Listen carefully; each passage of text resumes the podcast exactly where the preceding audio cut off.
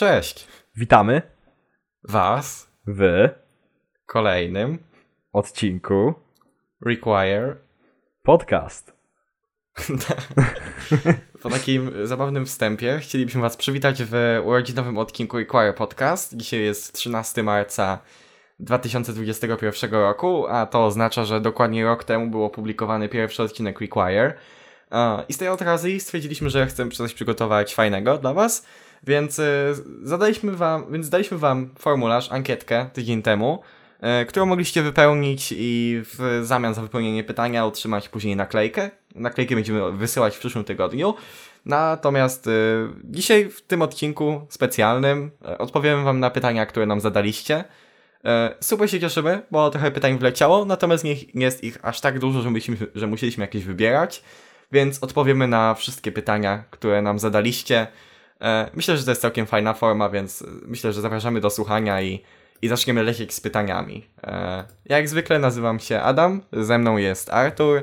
Cześć, cześć. I no, od roku sobie tworzymy ten podcast, więc e, bardzo się cieszymy. Super. Nie myśleliśmy, że przez rok będziemy go tworzyć.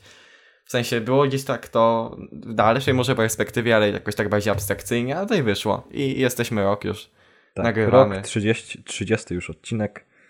Tak, dokładnie 30 odcinków. E, to znaczy jeszcze było intro, które było odcinkiem zerowym. Mhm. Więc w teorii 31 odcinków, no ale 30 takich realnych już tak, jakby taki 30 odcinek ładno, równo. 30 odcinków, trzech gości.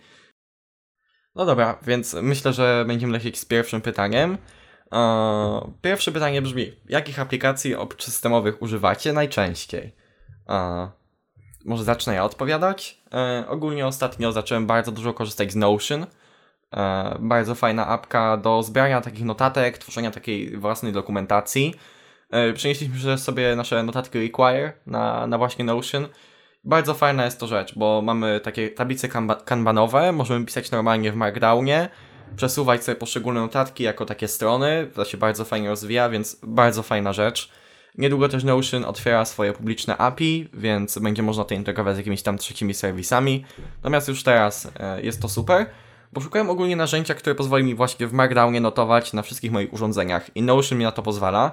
Oficjalnie mają apki na Windowsa i na macOSa oraz na wszystkie platformy mobilne. Natomiast z racji na to, że apka jest zrobiona w Elektronie, to można ją sobie też skompilować pod e, Linuxa, co jest bardzo fajne. E, mhm. Też jest wsparcie dla offline, więc bardzo fajna aplikacja bardzo polecam osobiście. Tak, ja tak samo z Notion też e, korzystam, no bo wiadomo, przenieśliśmy te notatki Require, więc teraz oboje tam e, zbieramy informacje i z nich tam czytamy właśnie na, podczas odcinków. Ale tak oprócz, oprócz tego Notion i oprócz systemowych, to chyba głównie właśnie takie apki komunikacyjne w stylu Discord albo, mhm. Albo jakieś takie Spotify czy coś do słuchania muzyki właśnie. Ja coś też z takich ciekawych apek mam na telefonie na przykład aplikację o nazwie Parcel. E, kiedyś już, nie, kiedyś już chyba o niej mówiłem. E, po prostu mogę sobie trakować e, przesyłki, które do mnie idą. Bardzo fajna rzecz, wszystko mam w jednym miejscu. Ostatnio też trochę korzystam z Clubhouse'a, bo mam iPhone'a i jakby mogę z tego korzystać. Fajne. Jakby spoko rozmowy są, podoba mi się. Wersja dla, dla biedaków to jest Doge House. na telefonie mam też coś, całkiem fajną rzecz o nazwie Working Copy, czyli taki klient do Gita na iPhony. E, czasem mi się przydaje, na przykład jeżeli trzeba coś na szybko zmienić. I to myślę, że wszystko e, z tego, co patrzę na mój telefon właśnie. Mm, jeszcze jestem takim świłem pogodowym i zawsze lubię mieć, wiedzieć, gdzie jest deszcz, gdzie jest burza, więc taka apka burzowo.info. Jak mhm. jest lato, to, to zawsze sobie sprawdzam. E, I jeszcze poza, poza systemowymi to na przykład e, też często zamiast systemowego PowerShella, czy zamiast tego, tego nowego Windows Terminala, też e, korzystam coraz częściej z tego terminala Hyper, zrobionego przez właśnie Vercela. Też jest bardzo spoko, bardzo customizable. Więc... No, z rzeczy deweloperskich to tak. To tak, jakoś tak. na przykład z na Macu, E, mhm. ID aktualnie moje główne to jest Visual Studio Code i też czasami coś na przykład w Vimie poklepię, jak chcę na szybko. No, Aha, to... i Postman z narzędzi deweloperskich do testowania API. E, tak, Wolę. Postmana niż Insomnia. Tak, najczęściej właśnie na przykład Visual Studio Code i WebStorm też czasami. przechodząc do kolejnego pytania, czy jest jakiś ekosystem, który wydaje się Wam równie interesujący, jak cały, co cały ekosystem wokół JavaScript? Um, na pewno y, mnie coraz częściej interesuje cały ekosystem taki jakby javowy, cały Gradle i te wszystkie inne y, Kotlin, to, to mnie ostatnio właśnie dużo interesuje, bo Kotlina też się uczyłem niedawno i, i to na pewno mnie trochę wciągnęło w ten taki ekosystem. Wiesz co? Chyba, um, jeżeli chodzi o takie typowe właśnie ekosystemy, no to Node i JavaScript są największe.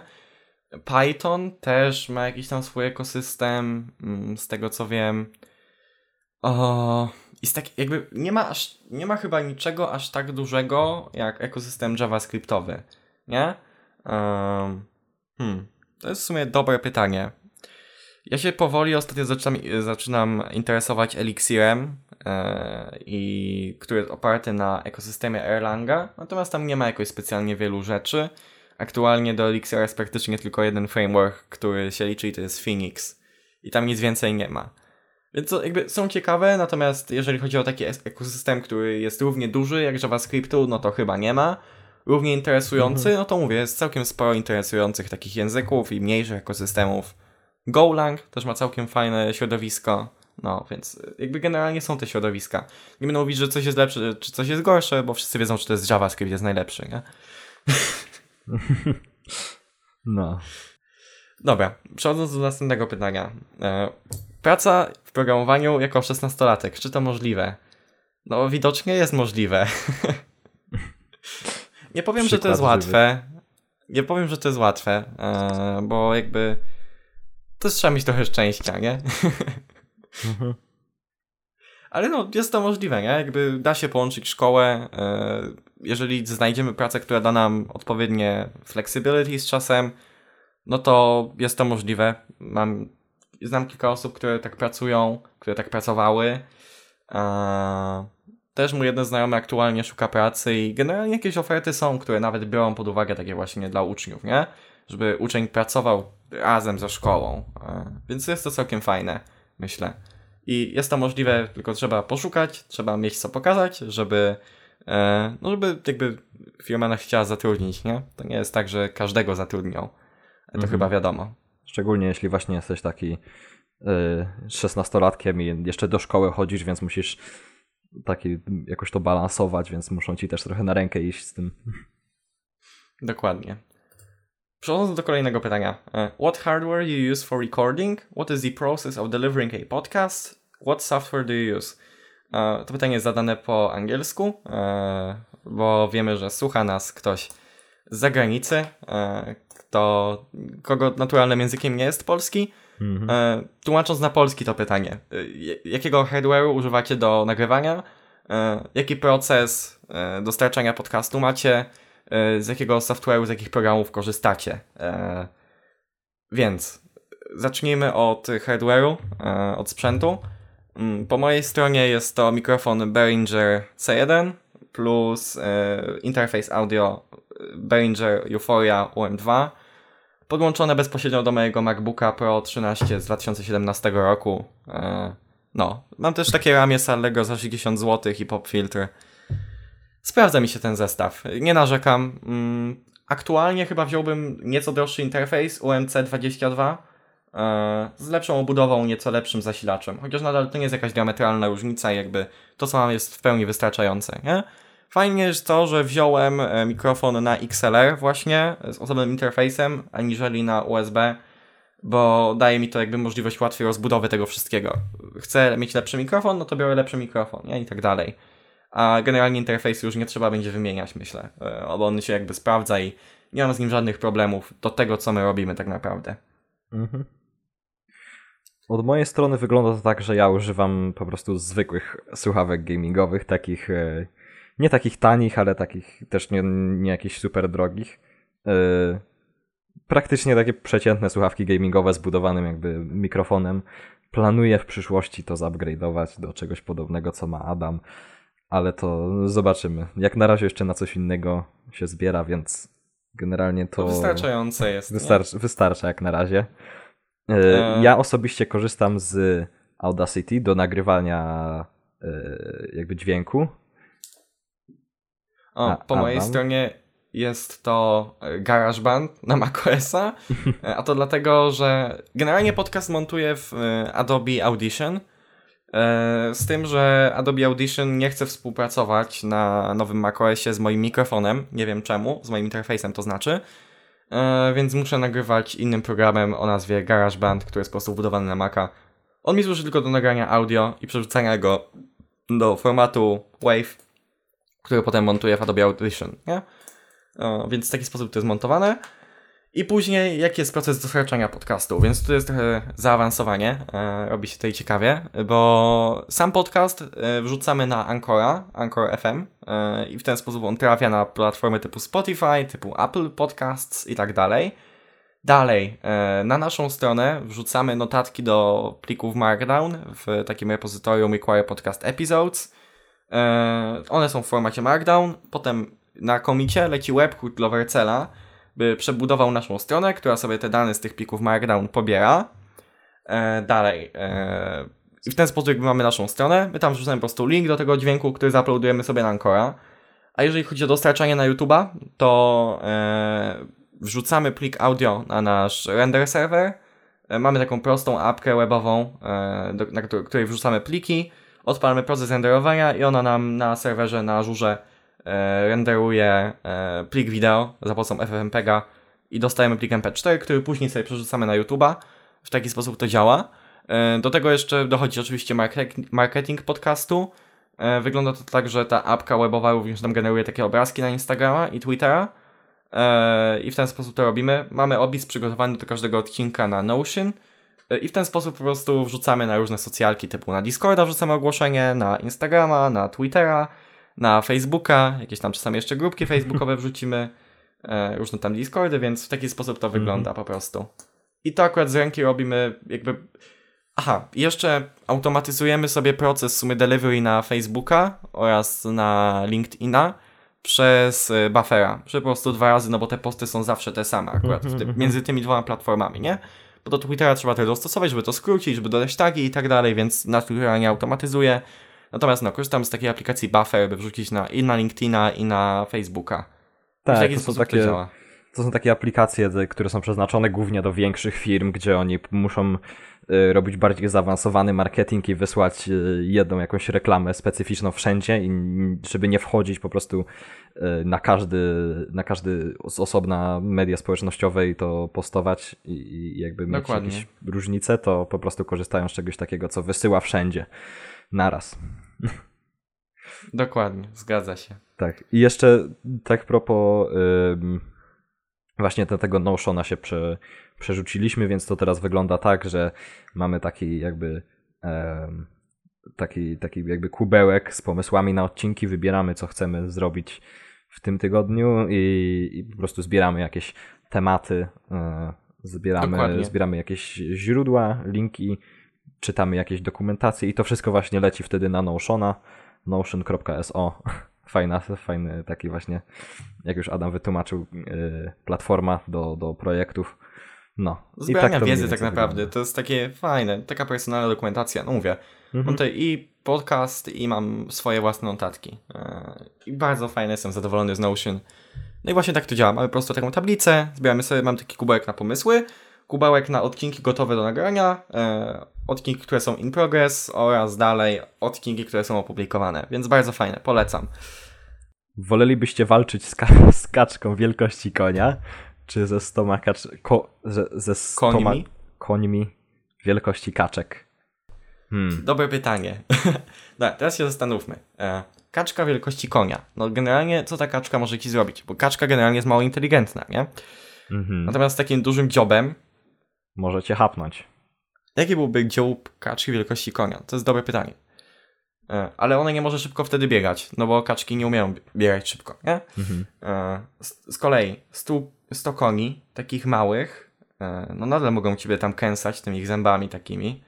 Ale głównie chyba, bolesne. Znaczy główny, głównym, główną zaletą takiego dużego konia to to, że może być, że jest szybki że może cię kopnąć. Taki mały koń chyba, chyba by cię No ale nie mogą zadał być takie ci... wkurzające te takie małe konie, ale Tak, może być- biegać. Może to być... nie e, Tak, może to być taki case Nets, Her- Nets Hercules kontra Plures. Że Wiesz co, ja bym wybrał, ja bym wybrał kaczkę wielkości konia. No, szczególnie, że kaczki są głównie takie neutralne, nie? No, Chociaż jakby była taka duża, to mogłaby pomyśleć, że, że jesteśmy jakimś chlebem czy coś, ale dobre pytanie. E, Tak. Myśleliśmy bardzo długo nad odpowiedzią generalnie. e, bardzo wartościowy podcast. Przeglądy technologii pozwoliły mi lepiej ogarnąć tę mnogość opcji. Ile średnio godzin poza pracą spędzacie programując? Macie jakieś zajawki poza IT? Dobra, więc tutaj mamy dwa pytania w jednym. E, Po pierwsze, dzięki za, za, za opinię, za feedback. E, Bardzo nam miło. E, Cieszymy się, że możemy tutaj komuś pomagać. E, To jest nasz cel. Ile średnio godzin poza pracą spędzacie programując? Spędzam mniej niż spędzałem wcześniej tam powiedzmy poza szkołą, e, gdy pracuję. Natomiast nadal staram się tę godzinę poświęcić programowaniu. Czasami dwie, no generalnie zależy od dnia, nie? Czasami jest też tak, że po prostu mam już koniec, nie jestem w stanie siąść do kodu i tyle, tylko jedynie mogę leżeć. Natomiast czasami jakby generalnie staram się, wiadomo, spędzać jakiś czas przy programowaniu. Natomiast w weekendy spędzam dość dużo czasu przed kodem, e, ucząc się czegoś, rozwijając coś tam, jakieś, co już miałem wcześniej projekty, utrzymując, wiadomo. Więc nie jest to unormowany czas, natomiast powiedzmy, że tygodniowo może być to, nie wiem, poza oczywiście pracą zawodową, Hmm, 8 godzin? 8 do 10, zależy od dnia, od tygodnia, nie? Ale no, mówię, ostatnio mniej spędzam czasu, wcześniej spędzałem bardzo dużo, prawie zawsze miałem jakieś tam komity na GitHubie codziennie, więc no, teraz mniej to jest tego. Ale myślę, że nadal warto, nie? E, Siedzieć tam przy czymś swoim, żeby dodatkowo się rozwijać dookoła. Mm. I pytanie, podpytanie dwa, czy mamy jakieś zajawki poza IT? E, no to ja mam. Mm, Jest to kolarstwo górskie. E, no, co mogę więcej powiedzieć? E, Jeżdżę na rowerze po lasach. Też będę chciał po górach trochę jeździć, bo mam nowy rower, to znaczy zamówiony dopiero i co? I to tyle chyba. No, u mnie to wygląda tak, że e, zależy to właściwie od weny, czy, czy mam jakby nastrój, bo to głównie są takie jakby przedziały, że, że nagle odkrywam coś nowego, czy, czy nagle jakieś mam inspiracje i potem przez kilka dni, tygodni e, lecę, po prostu lecą komity i, i jest siedzony przy tym kodzie praktycznie 24 na 7, nawet czasem e, w szkole podczas lekcji jak się nudzi. A tak to. Cza, tak to czasem, tak to czasem, e, czasem po prostu są takie e, okresy, gdzie, gdzie mniej się komituje, e, ale też bym powiedział, że tak jakoś średnio, taka godzinka może dziennie, coś takiego, jak, Mm, jak, jak jakby jest wena. Ogólnie myślę, że nie warto się zmuszać, bo to jest tylko droga do wypalenia się po prostu. Tak, dokładnie. na- natomiast trzeba być po prostu tak podejść na luzie i cały czas powiedzmy tam gdzieś siedzieć w tym środowisku, czytać artykuły i tak dalej. e, Bo Mhm. jakby z jednej strony najlepiej się zdobywa wiedzę pisząc kod, ale z drugiej strony no to też jest w pewien sposób męczące. Więc no właśnie tak jak mówię, słuchanie podcastów, czytanie artykułów, no to też jest bardzo fajna forma e, obcowania z tym kodem, nie? Mhm, mhm. E, No i zajawki poza IT głównie, e, szczerze mówiąc, a, znaczy, wiecie, no jak się prowadzi podcast o, o IT, to taką właśnie główną zajawką e, jest właśnie to IT, ale poza IT e, ogólnie gry i elektronika, e, a tak poza elektroniką to takie bardzo ogólne rzeczy, czyli e, rower, pływanie, takie bardzo basic. Od czasu Okej. do czasu zależy, co mi się chce. No, to też fajnie. No, no nie warto się ruszać. Tak, ja się dużo ruszam. Poza, poza tym. E, czy tam jakoś na przykład jak jest słoneczko, no to od razu kończę pracę, No, kończę szkołę Tak. i lecę na rower od razu. Słoneczko warto się, się gdzieś wyjść. I też, wiecie, ze świeżego powietrza zaczerpnąć i inspiracja jakaś od razu będzie. No i wiadomo, nie ma złej pogody, jest tylko złe ubranie. to jest dobre. Dobra, e, lecimy do kolejnego pytania. Mm. Czy planujecie materiały o JS-owym backendzie lub narzędziach takich jak Electron? E, spoko, planujemy. E, w sensie nie mamy w tym jakiej, Jestem bardziej na frontendzie aktualnie, natomiast spoko, jakby posiadam jakąś wiedzę na backendzie, więc możemy się bardziej skupić, bo rzeczywiście w ostatnich odcinkach bardziej odeszliśmy mm -hmm. mocniej na frontend, a chcieliśmy, a, chcieli, a chcieliśmy od początku, żeby było takie bardziej full stackowe, więc mm -hmm. rzeczywiście możemy przejść sobie trochę do tych materiałów backendowych, poszukam jakichś tematów ciekawych i, i coś tam dla Was nagramy. Narzędziach takich jak Electron, e, mamy pewien odcinek o Electronie w planach, więc pewnie się pojawi za jakiś czas, może e, zobaczymy. Kolejne pytanie. Czy bom chce się pić? To jest... Hmm. To znaczy, trzeba sobie zadać pytanie, co to znaczy, że chce ci się pić. To znaczy, że jesteś spragniony, bo dawno nie piłeś, czy po prostu masz tą potrzebę picia wody. W sensie tak jak ludzie, nie? Bo na przykład, jeżeli masz stały dostęp do wody i zawsze możesz tą wodę wypić, no to nie chce ci się pić. E, w sensie, bo to jest dla ciebie naturalne. I nie jesteś jakby spragniony nigdy, no bo zawsze zaspokajasz tę potrzebę, nie? W sensie mhm. spragnienie to jest jakiś już kolejny poziom chcenia się pić. Tak. Chociaż tak. chce się pić. One chyba pragnienia nie czują, bo bez wody umierają, a jak są w wodzie, to chyba nie piją wody tak jak my standardowo. Chyba. Tylko jakoś. Tylko ją po prostu przyjmują. No, przyjmują przez się. po prostu yy, komórki ogólnie. A jak są poza nią, to, to zdychają, więc jeżeli chodzi o to, czy potrzebują. Tak, potrzebują pić, bo jest to jakaś forma picia, ale chyba nie, nie, nie odczuwają aż takiego pragnienia, chyba że umierają. Czyli nie chce się pić. Dziękuję Raczej za nie. pytanie. Kolejne pytanie. Kolejne. Adam, po co ci rower za 10 tysięcy? No powiedziałem, bo lubię jeździć na rowerze. Koniec, case solved. Jak podeszlibyście do case'u strony w kilku językach? Możecie wybrać wasze ulubione narzędzie Gatsby.js, Next.js lub inne. Jest jeden warunek, um, Slack w URL-u musi być tłumaczony, czyli dla wersji PL ukośnik o nas, w wersji angielskiej musi być ukośnik EN, ukośnik about us i tak dalej. Komponenty linków również muszą prowadzić do odpowiednich podstron w zależności od wybranego aktualnie języka. Next.js e, ze swoim pluginem do internacjonalizacji nie wspiera takiego czegoś, o ile dobrze pamiętam. Natomiast wiem, że Gatsby plugin i18 w połączeniu z React i NTL bardzo dobrze takie rzeczy wspiera. E, więc no. E, ja bym wybrał Gatsby'ego do takich rzeczy. To znaczy też zależy, jakie potrzeby musi mieć strona. Bo oczywiście wszystko można zaimplementować, tylko teraz pytanie, jak środowisko jest do tego zbudowane i czy już coś do tego jest. No i Gatsby nam daje ten plugin właśnie, który pozwala na zrobienie czegoś takiego. W Nextie y, natywnie nie ma takiej opcji, natomiast zawsze można sobie takie coś napisać bez problemu, nie? Mhm. Więc tutaj kwestia tylko tego, jaki framework będzie poddany case strony, bo jeżeli to ma być strona statyczna, taka, która jest jakby case'em na Gatsby'ego, no to wybrałbym Gatsby'ego. Jeżeli mamy jakąś aplikację, która musiałaby być na przykład, nie wiem, mały, mały jakby jakiś full stack, yy, właśnie server functions, server-side rendering typowo. Server-side rendering, no. Server-side rendering dokładnie, no to wtedy bym wybrał Nexta i wykombinował, w sensie zaimplementował samemu taką właśnie internacjonalizację. E, mhm. W obu przypadkach jest to możliwe do wykonania. Pytanie tak, po prostu, co nam bardziej pasuje pod case. Biorąc to bardzo dosłownie, yy, tak tylko skupiając się na tym, yy, Gatsby trzeba zainstalować do tego osobny plugin, ale on wtedy umożliwia to, co właśnie chcesz, czyli też tłumaczenie routów, czyli o nas albo about, na, na, na przykład na about us. Y, a w Nextie nie trzeba nic instalować, jest to wszystko wbudowane, łatwo, łatwo jakby można robić y, internationalization, ale nie ma funkcji tłumaczenia routów, jest tylko jakby prefix slash n mhm, dodany. Więc trzeba by to samo ogarnąć na dynamicznych ścieżkach, ale jest to mówię dalej do ogarnięcia jakby bez tak, problemu. Więc, więc w, obu, w obu przypadkach trzeba by było coś, coś, coś zrobić chociaż. Z jakim gościem, którego nie było, chcielibyście najbardziej poprowadzić podcast?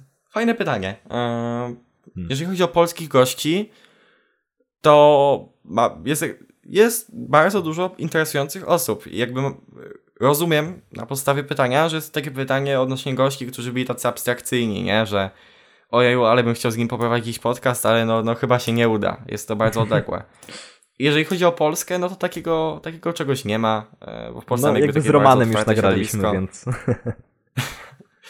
E, nie jest ciężko dotrzeć jakby do, do ludzi, bo całkiem fajna społeczność jest w Polsce i jakby nikt mhm. nie ma problemu z tym, żeby z nim nagrać podcast. Raczej wszyscy odbierają to pozytywnie. E, natomiast jakby problemy i takie odległe jakieś plany to mogą być powiedzmy z osobami z zagranicy. E, no i tam są takie postacie, które są w tym świecie JavaScriptu, frontendu, które, z którymi bardzo fajnie byłoby coś nagrać. E, na przykład, nie wiem, no, bardzo ciekawy jest, myślę, CEO Versela, tak. Julia Morauch, z jego doświadczeniem, albo z, z bardzo taki fajnie. popularny w środowisku reaktowym Dan Abramow, który tam bardzo mocno z nimi siedzi i e, mhm. wiadomo, jest w, w teamie reaktowym. To są już takie, e, wiesz, popularne osoby. Mhm, no. Który, z którymi trudno by się było trochę skontaktować. Mm, kto jeszcze? No nie wiem, no. Naprawdę jest sporo osób, z którymi fajnie byłoby coś poprowadzić, nie? Mhm. Osoby w ogóle chłopaki z Syntax, e, Scott Toliński i Wes Boss, bardzo fajnie. Jakby z tego, co ich słucham e, dość dużo, no to też fajnie by było, nie? Z takimi osobami nagrać. Jest naprawdę sporo, sporo osób. Ben Awad, też ciekawy tak, byłby odcinek Benem. z nim. No, więc jest naprawdę sporo osób w całym tym community i... Tak, bardzo pełno, e... pełno jakichś takich ciekawych osób, które... E, no mówię, to jest bardzo odległe, nie? Bo jakby mm-hmm. podcast jest po polsku, tamte osoby tylko po angielsku mówią, a z Polski no to... Z Polski jakby nie ma e, myślę, aż, aż Myślę, tak. że nie będziemy jakby wymieniać, bo mamy sporo pomysłów i jakby wiadomo. Tak, a zrobiliśmy już odcinki z, z kilkoma fajnymi no to, osobami popularniejszymi, no. właśnie takimi z Polski, więc... Dokładnie. The sky is the limit, nie? Jeśli chodzi o Polskę. Mhm. No, praktycznie do, do każdego można napisać. Ulubiona kawa. Hmm. O. Raczej, raczej cappuccino. Y, generalnie nie piję tak na co dzień, nie? W sensie, żeby samemu robić. Ale jak mhm, już, ja no to w kawiarni cappuccino. Tak, cappuccino taka, taka lightowa, chillowa, taka basic, ale no wiadomo, ja też nie piję codziennie, więc... No, y, dalej. Najpierw mleko czy płatki? Najpierw miska. Idąc tym tropem, React czy Vue? Yy... Angular. Angular. A tak na serio e, to... Tak na Najpierw serio... płatki. Tak, jeżeli Nie, chodzi dobra. o... E, lecimy, lecimy od początku. E, serce mówi płatki, praktyka mówi mleko, bo mleko sobie można wtedy łatwo podpiąć Praktyka mówi, praktyka mówi później, miska. Po, I dopiero później... No, no w sumie tak. Najpierw miska, e, potem płatki, potem mleko. Idąc tym tropem, React czy Vue z takich trudnych pytań. E, więcej pracuję z Reactem, e, wiem, wie, mam większe doświadczenie z Reactem, więc powiedziałbym, że React. Natomiast i React i Vue są moim zdaniem warte uwagi i tak. należy je dobrać w zależności od use case'u po prostu. Zdaje mi się, że React jest... Yy, jakby jest trochę bardziej popularniejszy, jest więcej na przykład... Yy prac, które, które z, za ludzi, którzy zatrudniają właśnie z Reactem i jeżeli chodzi o to, czego najpierw się nauczyć, bo nauczę się źle, to naucz się obu. Najpierw się Reacta, naucz potem Vue, naucz się najpierw Vue, potem Reacta. Nie ma to właściwie znaczenia, zacznij od którego chcesz, bo warto oba zgłębić, bo to są naprawdę fajne mhm. frameworki. Dokładnie. Yy, fajne, no, jakby biblioteki. Ale no jako osoby, które siedzą głównie w Reakcie, to jedyne co ci powiem, że najpierw zacznij w Reakcie. E, ja myślę dokładnie tak samo, w sumie nie ma znaczenia. Chociaż nawet w sumie view może być fajne na początek, bo e, myślę, że łatwiej będzie zrozumieć osobie początkującej. Dobra, dalej. E, myślicie, że obecnie ciężko jest dostać pierwszą pracę jako junior frontend dev? Mam wrażenie, że wymagania ciągle rosną i konkurencja zwiększa się. Faktem jest, że w ostatnich latach, tak patrząc jakby na ostatnie nawet 5-6 lat, no to wymagania wzrosły, bo rozrosło się całe środowisko.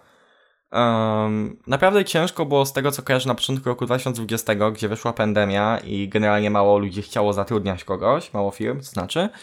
E, natomiast teraz się ułatwiło mm, i tak naprawdę tak, poziom trudności na frontendzie się zwiększył w ostatnich powiedzmy pięciu latach, natomiast czy jest ciężko? Konkurencja jest duża, tylko pytanie o poziom konkurencji, nie? Bo jest wielu takich kandydatów, którzy niezbyt dobrze umieją, i naprawdę, jeżeli ktoś umie yy, i zna się, no to nie widzę przeszkód. Oczywiście też, warte są, też ważne są soft skille, żeby umieć zaprezentować te swoje umiejętności, żeby umieć współpracować w zespole i tak dalej, i tak dalej. Yy, więc to zależy, jak, w sensie nie da się obiektywnie na to pytanie odpowiedzieć, bo to wszystko zależy od poziomu i od danej osoby, nie? Nie ma tak, że. Bo dla kogoś może być bardzo łatwo dostać pracę, e, może za pierwszym razem otrzymać pracę, a ktoś może pół roku szukać i, i nadal nie znaleźć. Więc no, e, myślę, że to jest takie pytanie, to zależy po prostu i tyle. Mhm. Dokładnie. Kolejne pytanie. Kiedy Require Podcast and Friends? E, to jest chyba nawiązanie do meetupu e, Hello, Hello Roman Roman, and and Friends. Mhm. Tak, e, meetupów e, Hello Romana. Um, Po pandemii. jak, jak się skończy pandemia, Tak.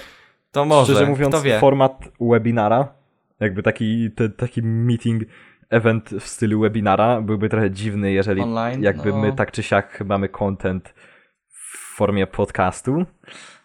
E, ale jakby taki meetup na żywo byłby bardzo fajny, mi się zdaje. Coś, coś właśnie w stylu Hello Um, Roman and Friends. Taki Tylko event. kwestia jakby tego, że mamy dość jeszcze małą widownię. e, Tak, dokładnie. W sumie, no więc jakby fajnie byłoby na przykład to spełnić z jakimś na przykład mid.js-em czy coś e, i wtedy Mhm, to było, i wtedy to miałoby sens. E, Więc jakby po pandemii, no, no ja na pewno jakby bardzo lubię meetupy, więc Tak, jeżeli tak. po pandemii pojawi się jakaś możliwość, no to wtedy coś tam możemy Jeżeli się rozrośniemy jeszcze bardziej i jakby znajdą się osoby, które naprawdę chciałyby przyjść tutaj w Poznaniu, to, to, to z chęcią byśmy zorganizowali coś takiego. Może nie sami, ale natomiast jakby No. spiąć się z jakimś innym meetupem, no to fajnie. Razem się gdzieś Byłoby to zgadać. spoko. Flutter czy React Native? Um, ciężko mi na to pytanie odpowiedzieć, bo w Flutterze nie pisałem kodu generalnie. Natomiast e, kwestia jest taka, że przynajmniej z tego co wiem, to Flutter e, ma za sobą Google'a, który dość mocno prze e, i kładzie hajs. React Native ma za, sobą, ma za sobą w sumie Facebooka dość mocno. Mm, tytanów.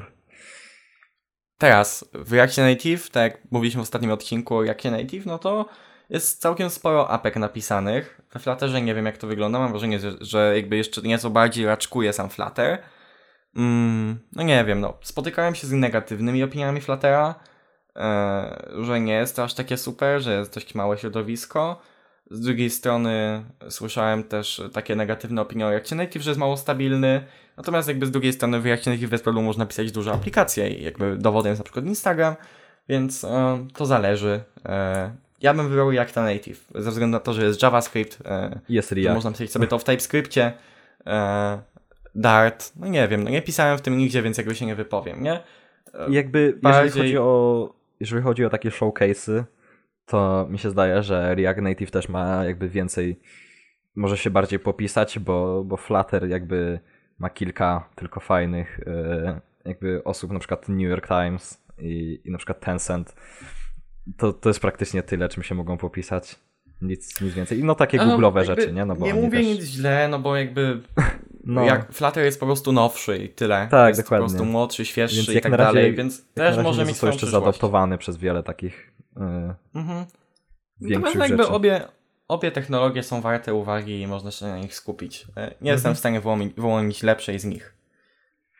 Po jednej wadzie i zalecie Windowsa, macOSa i Linuxa ulubione distro i dlaczego Linux jest najlepszy. E, Oczywiście, Linux najlepsze. wada Oczywiście. Windowsa, e, Windows Update. Windows Update spyware. oraz e, terminal. Terminal Windowsowy, w sensie nie da się moim zdaniem pracować. E, przynajmniej ja nie umiem dewelopować po prostu na Windowsie. To jest dla mnie katorga. Jedyne wyjście to jest WSL, który jest z kolei powolny trochę.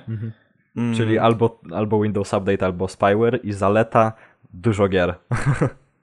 I aplikacji Dużo takich. gier, no jest takim kompletnym systemem, nie? Po prostu jak jest jakaś aplikacja, no to To najprawdopodobniej na jest na Windowsa. jest na Windowsa, no. Jakby E, aplikacje do szkoły czy coś.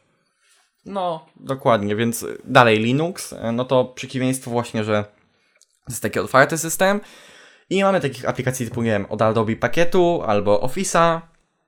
Może to niektórym nie przeszkadzać, bo niektórzy mogą z tego nie korzystać. Natomiast no jakby e, Linux rzeczywiście w tym odpada, że jest mniejsze wsparcie, czy to dla gier, czy to właśnie dla niektórych aplikacji.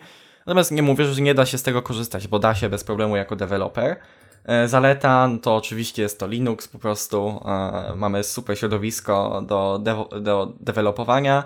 Do tego mamy bardzo fajne customizability, nie? Po prostu mamy pełno dystrybucji. Ktoś woli coś bardziej pod siebie zrobić, no to bierze sobie Archa. Ktoś chce mieć takie, wiesz, coś pomiędzy, no to na przykład Manjaro, Ubuntu, czy to Fedora. Jakby mamy pełno dystrybucji i każdy znajdzie coś dla siebie. To jest moim zdaniem mega fajne. I można ustawić system dokładnie pod siebie. E, Mhm. Tak, też są fajne na przykład Stealing opcji Window. Managery, które można obsługiwać w ogóle za pomocą tylko i wyłącznie klawiatury. Bardzo fajna rzecz, więc e, Tutaj Jakby moje serduszko należy do Linuxa. To jest open source i o to jest, systemu. y, właściwie mówiąc o Linuxie, to jest tylko ker- kernel, więc jakby y, Windows to już już cała paczka, dostajesz i żyry i to, co ci dają, nie? A Mhm. Linux sam w sobie jest tylko kernelem, więc ludzie, i jest open source, więc ludzie budują swoje własne rzeczy, customizują go jak chcą, bo to oni jakby wybierają i, i robią te distro. I, I to jest bardzo fajne. Można customizować, no i Więc- jest dobre środowisko devowe. Więc na drugiego kompa e, ja mam obecnie Linuxa. Lubię, jeżeli kogoś nie stać na Maca zwyczajnie, nie? Po prostu kupiłby No, Maca, ale no. który nie jest opłacalny, no to Linux jak najbardziej się sprawdzi, jakby nie będzie nas w niczym ograniczał, nie? Nie ma rzeczy, którą zrobimy na macOSie, jeżeli chodzi o, devo, o devowanie, e, jeżeli chodzi o web development, a której byśmy nie zrobili na Linuxie. No, takie rzeczy nie ma, jakby nie należy zwalać na system w tym przypadku. E, I teraz dalej macOS, no to moim zdaniem zaletą macOSa jest to, jest to, że to jest takie połączenie. W sensie z jednej strony mamy pod spodem system. Unixo podobny, e, który ma ten sam terminal, mamy fajny, mamy fajny na przykład ZSH, więc jakby generalnie to jest super fajne. Mamy taki system, który również w niczym nas nie ogranicza, jeżeli chodzi o deva. I do tego ma świetne wsparcie dla wszystkiego, tak? Mamy pakiet Office, mamy pakiet Adobe, e, jest to taki kompletny, już w pełni wspierany system. E, Teraz wada, no to, że nie mamy tego właśnie cus- customizability w, w, w przeciwieństwie do Linuxa.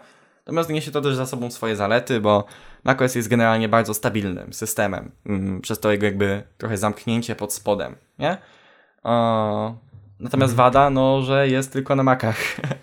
Tak. Ja I bym że powiedział, Apple narzuca nam takie swoje, wiesz, jakiś tam spyware, wiadomo, oni zbierają te informacje tak, i tyle. tak, tak jak Windows. No, Więc jakby ale- y, wracając do tego pytania, bo tak trochę dopłynęliśmy po jednej wadzie i zalecie, to do macOSa powiedziałbym krótko y, wada, drogo, zaleta, ładnie wygląda. drogo, ładnie, no, ale jakby jest, mówię, stabilnie, zamknięcie, jakby nie zawiodłem się na macOSie jeszcze nigdy, nie? Nie było Mhm. tak, że mi się coś wywaliło i, i nie mogłem nic zrobić. E, więc to jest dla mnie zaleta macOSa. I dlaczego Linux jest najlepszy? No już wcześniej powiedzieliśmy. Środowisko devowe właściwie, głównie. To znaczy, zależy dla kogo, nie? Ale jeżeli ktoś rzeczywiście nie chce kupować Maca, no to Linux będzie o wiele lepszy od Windowsa, moim zdaniem, dla dewelopera. Tak, dokładnie, dla dewelopera przynajmniej. Albo można sobie ustawić po prostu dual boota z Windowsem i mieć gry i ładne środowisko devowe. Dokładnie. Best of both worlds. Co sądzicie o stacku Mern? Jakie są wasze doświadczenia? Może jakiś odcinek o popularnych stackach? E, Co sądzimy o stacku Mern? E, Dla niewtajemniczonych jest to stack MongoDB, Express, React, Node. Mm, Co sądzimy o nim? Moim zdaniem ten stack jest już troszkę przestarzały e, i z jednej strony warto się go nauczyć, przy na przykład nauce do postawienia jakiegoś tam, nie wiem, prostego API, czy po prostu przy nauce, nie, programowania, e, gdy chcemy nauczyć się tego nowoczesnego typu powiedzmy Node, e, Express, React i tak dalej, no to można sobie z tym zaczynać, jest pełno materiałów do nauki tego, MongoDB jako baza danych jest bardzo proste yy, i tak na początku można sobie z tego korzystać, natomiast później, no to mało kto już z tego będzie korzystać, bo jest to trochę przestarzałe, tak? MongoDB, jak wiemy, już nie jest jakby najlepszą bazą, No, i nie masz, jakby nie jest, nie ma jakoś specjalnie wielu use case'ów, jest to bardziej taka prosta baza, żeby cokolwiek tam wrzucić. Express też już nie jest najlepszym frameworkiem, on po prostu nie ma miejsca, w którym może się rozwijać po prostu. To jest kompletny produkt, generalnie update'ów nie będzie i Express jest jakby skończony, bo już sami to twórcy mówią, że jakby jego architektura nie jest już zbudowana pod rozbudowę. E, ciężko dorzucić tam już statyczne typowanie i wprowadzenie jakiejkolwiek zmiany, bo on stał się bardziej, bardziej nowoczesny, wprowadzi tak wiele breaking changes, że to zupełnie nie ma sensu. E, więc No. powstają takie rozwiązania jak na przykład Fastify lub powstają takie rzeczy jakby na Expressie, jak na przykład Nest.js e, dla osób, które lubią Object-Oriented Programming. E, więc no, Express no jakby są lepsze już rozwiązania, e, ale co prawda dla początkujących Express jest nadal fajny, bo mamy dużo materiałów do nauki i to jest fajne. Dalej, React w tym stacku, e, no oczywiście nadal można z niego korzystać, jest moim zdaniem super i Node tak samo spoko, nie? Więc jakby Mongo i Express są do zamienienia na inne rzeczy, natomiast przy nauce można się ich uczyć, bo tą wiedzę z nich łatwo przenieść na te inne rzeczy, tak? E, Mongo sobie przeniesiemy na jakąś inną bazę danych, relacyjną na przykład typu Postgres, wiedzę z Expressa przeniesiemy sobie na dowolny inny framework tak naprawdę. No, więc to jest jakby dla, dla początkujących bardzo taka beginner friendly mi się zdaje taki stack. bo Mongo jest też bardzo prosty, jeżeli ktoś ma jakiekolwiek, Dokładnie. jakiekolwiek doświadczenie z, z JavaScriptem i JSONem i obiektami, to będzie mógł bez problemu e, właśnie zacząć już pisać jakieś takie bazy, prostsze, prostsze jakby e, API z bazą danych. E, Jakie są nasze doświadczenia z tym? Um, no to w sumie, um, W sumie nawet dobre. pisałem kilka apek z tym. Natomiast no mówię, no takie są moje odczucia, że jakby one nie są, jakby stack nie nadaje się na robienie większych rzeczy już obecnie po prostu i tyle. mhm. E, Natomiast do nauki douczyłem się właśnie na tym stacku i jestem dość zadowolony. Nie, jest to, nie był to najlepszy kod, ale jakby jest spoko, nie? E, I nic więcej. Może, Może jakiś jakiś odcinek o popularnych odcinek o stackach stakach. Mam to zapisane. Wpisałem już do tej naszej tablicy. Więc może się pojawić ten odcinek. Zobaczymy. Pojawi Zobaczymy kiedy ten. Jak, jak się nam skończy, to nie wiem, co zrobimy. Mamy tyle tych tematów, ale, ale na pewno się pojawi. Kiedyś się pojawi. Tematów jest pełno, więc o to się chyba nie obawiam. Nigdy się Require nie skończy. Dobra, kolejne pytanie. Jakie treki lecą, kiedy piszecie kod? Y, Tryeki? Rozumiem, że chodzi tu o jakąś muzykę. Tak. Y, Mamy playlistę na Spotify'u. y, Taką specjalnie, takie typowo lo-fi hip-hop beats. Do, do, do programowania taką require'ową playlistę. Y, Więc głównie rzeczy właśnie takie, takie chillowe, albo w ogóle. Jeśli chodzi przynajmniej o mnie. Z mojej strony, no to też jest y, ogólnie bardzo wiele gatunków, chyba nie będę ich wymieniał. E, Do tego właśnie nasza playlista taka mała e, z, z lofi hip-hopem też się czasami jak chce się skupić. Albo zwyczajnie nic, zależy od nastroju, od, od tego co chcę. W sensie od po prostu tego co mi się akurat w tym momencie chce. Więc no, Mhm. różnie. Aha, i podcasty lecą, wiadomo. A, no i podcasty też. No, możemy zostawić wam jeszcze w, w opisie, czy gdzieś w archiwum link do, do tego, bo Tak, taki. Require Podcast Radio Beats to Write Code, to tak, taki śmieszny trochę mem, No, ale, ale no, no, no są fajne takie luźne luźne jakieś treki do, do kodu. Od ilu lat interesujecie się branżą IT? W moim przypadku jest to 10, jest, przepraszam, 6 lat, bo zaczynałem kiedy miałem 9-10 lat, e, więc no to będzie teraz 6-7 lat aktualnie, od kiedy interesuję się branżą IT. E, U mnie chyba też podobnie, jakoś e, 6 lat. 6 może więcej. E, To tak, no zaczęło się wiadomo, jak chyba u każdego, że takie jakieś proste zabawy, pisanie prostego HTML-a. E, Ale jeżeli chodzi o, o taki ogólny dobytek, kiedy to się wszystko zaczęło, to też bym tak powiedział, że gdzieś w wieku 10 chyba lat. Pisanie jakichś takich prostych y, HTML-owych stronek z dużo No. tęczy, dużo marki.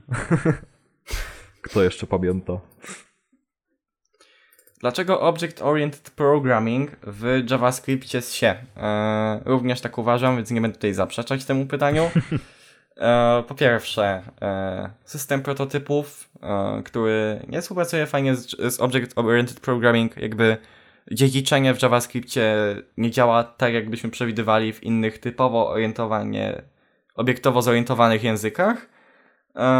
No i ogólnie klasy w JavaScriptie są tylko cukrem syntaktycznym na takie śmieszne funkcje, które w jakiś sposób tam zostawiają ten swój stan i się zatrzymują w pewnym momencie, więc no. O, nie uważam, żeby to było coś dobrego, w sensie klasy w JavaScriptie i jest to taki trochę przelot formy nad treścią, jeżeli się to pisze.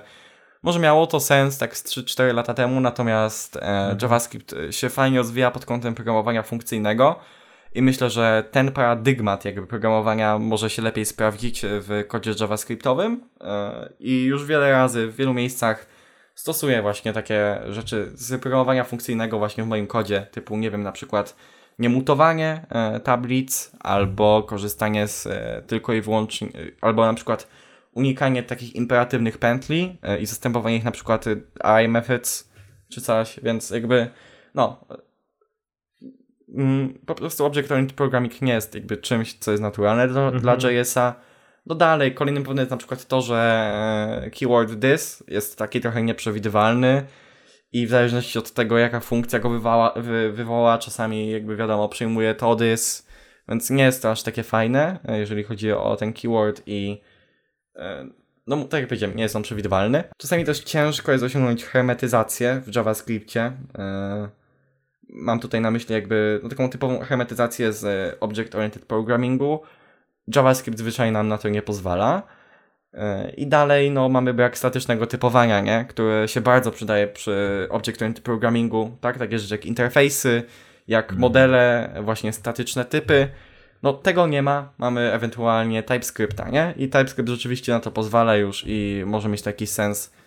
E, jakby na samym początku, no to właśnie TypeScript miał na celu być po prostu tym JavaScriptem do Object-Oriented Programmingu. E, I taka była jego rola.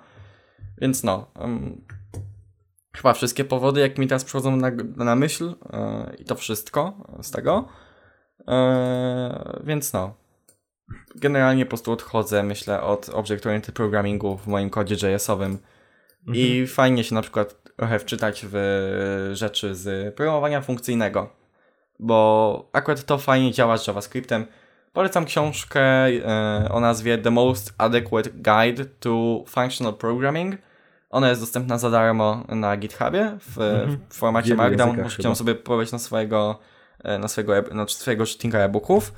E, ostatnio też e, Michał Web tłumaczy ją na język polski, więc możecie sobie rzucić okiem. Mhm, mhm. Jest akurat bardzo taki, fajna. Ca cały taki tak. jakby projekt w kilku mhm. językach. Więc no. bardzo, fajna, bardzo fajna książka, polecam. E, można się trochę wczytać w to, czym jest to programowanie funkcyjne. No, jest za darmo. Aha, no i przykłady są przede wszystkim w JS-ie, a nie na przykład w jakimś języku typowo funkcyjnym typu Haskell. No, no. Więc y, polecam. E, fajna książka, można sobie przenieść na swój potem kod JS-owy. Już od razu znamy też te elementy tego paradygmatu funkcyjnego, y, że potem możemy się łatwiej nauczyć języka typowo funkcyjnego, nie? Co jest też fajne. I ostatnie pytanie. Chociaż U. takie może średnio pytanie. Okej, okay, no dobra, jaki macie, jaki macie kolor skarpetek? Ja mam biały. Aha. Ja aktualnie mam skarpetki w kolorze granatowym e, z kaktusami. O, ty masz taki funky. U mnie się nic zbytnio nie dzieje. A tak serio to nie mam pytań, jestem pełen podziwu i szacunku. Jak ja zacząłem naukę programowania w wieku 36 lat, dwa lata później zacząłem pracę jako full stack w Manchester. Pozdrawiam i powodzenia we wszystkim, Marek. My także Ciebie pozdrawiamy, Marek. E, cieszymy się, że też tak, odnosisz sukcesy. Miło. W ogóle szacun, że, że jakby już w tym wieku też można, jak widać, są przykłady, Dokładnie. że da się w tym wieku e, osiągnąć jakiś tam sukces i zacząć pracować, nie? E, w ogóle moja siedzia mieszka w Manchesterze, e, więc fajnie. Szukasz pozdrowienia. No, no. więc, więc dzięki, jakby... dzięki, za, dzięki za wiadomość. No, super, motywacja, bardzo nam miło. Tak, motywacja dla wszystkich, że można zacząć i od dziecka, i od dorosłego, dorosłej, dorosłej osoby, od o, czy, czy nawet jak się jest starszą osobą też można zacząć. Więc no. Wiadomo. Pozdrawiamy także i, i, i także Tobie życzymy powodzenia w pracy i nie tylko. Jeżeli chodzi o taką właśnie pracę czy coś, no to zapraszam też na wywiad na kanale Type of Web, e, który był opublikowany wczoraj. Tam też właśnie rozmawialiśmy z Michałem o o tym, że tak naprawdę nie ma znaczenia, e, kiedy się zaczyna. E, ważne jest jakby skill i nikt raczej nie będzie patrzył na nasz wiek zbytnio, nie? Jeżeli jakby jesteśmy dobrymi programistami. Więc e, zapraszam na rozmowę tam też na kanale Type of Web na YouTube. Link będzie podrzucony w, w opisie czy tam na archiwum. Mhm. I to wszystko. Koniec pytań. Timestampy będą na dole pod odcinkiem, żebyście mogli sobie przeskoczyć ewentualnie jeszcze jakichś pytań sobie sprawdzić. I dziękujemy Wam za słuchanie e, nie tylko tego odcinka, ale i w ogóle naszego podcastu przez ten cały rok. Mm. Super nam miło, że mogliśmy tworzyć tę treść do internetu i, i razem. Ktoś ją słucha, ktoś wynosi coś jakby z tej treści. No, dokładnie. Kogoś to motywuje. Możemy pomóc komuś, nauczyć czy coś. E, no, super, to miło, jest fajne. Miło jest bardzo czytać wszystkie komentarze i wszystkie, wszystkie wiadomości, które, które piszecie. Mamy nadzieję, że chyba e, będziemy to tworzyć jeszcze dalej przez kolejny rok i za rok spotkamy się na drugiej rocznicy, e, na drugich urodzinach. Drugie urodziny podcastu. E, wiadomo, więc no. Jeżeli chodzi o naklejki, no to osoby, które zadały pytania, które podały nam swój adres, no to naklejki będą wysłane i otrzymacie je Może w przyszłym, może za dwa tygodnie zobaczymy, jak się z tym uwiniemy. Mhm. Naklejki, Naklejki, do nas e, już idą. Już prawie u nas są. No, dokładnie. dokładnie. Zamówione zostały, już idą i, i będziemy, będziemy musieli jeszcze popakować i, i poadresować i powysyłać, więc będzie trochę, trochę roboty z tym, ale nie jest. Będzie trochę zabawy. Tak, nie, nie, nie jest aż tak dużo yy, jakby osób, do których musimy wysyłać. No. Jak ktoś jest. Yy, Na szczęście nie mamy jakoś. Mieszka blisko nas, to to wtedy przekażemy osobiście. Ale to głównie nasi znajomi. Nie no, na przykład znajomi, jak się, z którymi się znamy, spo, znamy spotykamy, czy będzie tak Dokładnie. czy siak, trzeba się pobawić w trochę w, w wysyłanie tych, tych naklejek, więc no. Dziękujemy wam za słuchanie. E, do zobaczenia. Cześć. Cześć.